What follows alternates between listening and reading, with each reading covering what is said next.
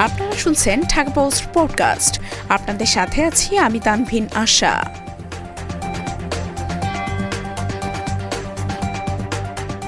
বিশ্বে শনাক্ত আরও সোয়া চার লাখ মৃত্যু হাজারের কাছাকাছি।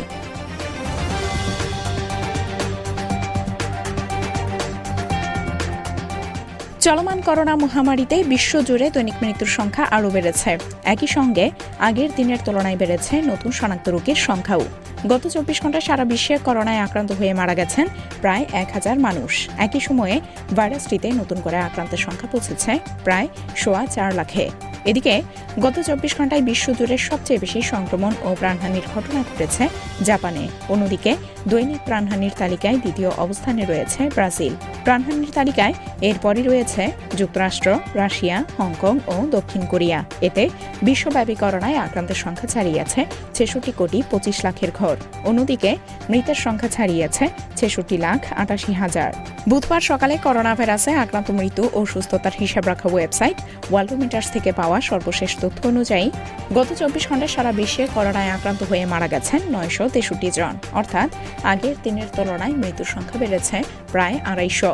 এতে বিশ্বজুড়ে মৃতের সংখ্যা পৌঁছেছে ছেষট্টি লাখ আটাশি হাজার তিনশো উনপঞ্চাশ জনে। এদিকে গত চব্বিশ ঘন্টায় বিশ্বে করোনায় সবচেয়ে বেশি সংক্রমণ ও প্রাণহানির ঘটনা ঘটেছে জাপানে। একই সময়ের মধ্যে দেশটিতে নতুন করে করোনা ভাইরাসে আক্রান্ত হয়েছেন দুই লাখ দুই হাজার আটশো তেপান্ন জন এবং মারা গেছেন দুইশো একাত্তর জন। করোনা মহামারীর শুরু থেকে পূর্ব এশিয়ার এই দেশটিতে এখন পর্যন্ত দুই কোটি পঁচাশি লাখ আটচল্লিশ হাজার চারজন করোনায় আক্রান্ত হয়েছেন এবং পঞ্চান্ন হাজার আটশো তেরো জন মারা গেছেন। উল্লেখ্য, দুই হাজার উনিশ সালের ডিসেম্বরে চীনের উহানে প্রথম করোনা ভাইরাসে আক্রান্ত রোগী শনাক্ত হয়। এরপর দুই হাজার বিশ সালের এগারো মার্চ বিশ্ব স্বাস্থ্য সংস্থা করোনাকে বৈশ্বিক মহামারী হিসেবে ঘোষণা করে। এর আগে একই বছরের বিশ জানুয়ারি বিশ্বজুড়ে জরুরি পরিস্থিতি ঘোষণা করে সংস্থাটি।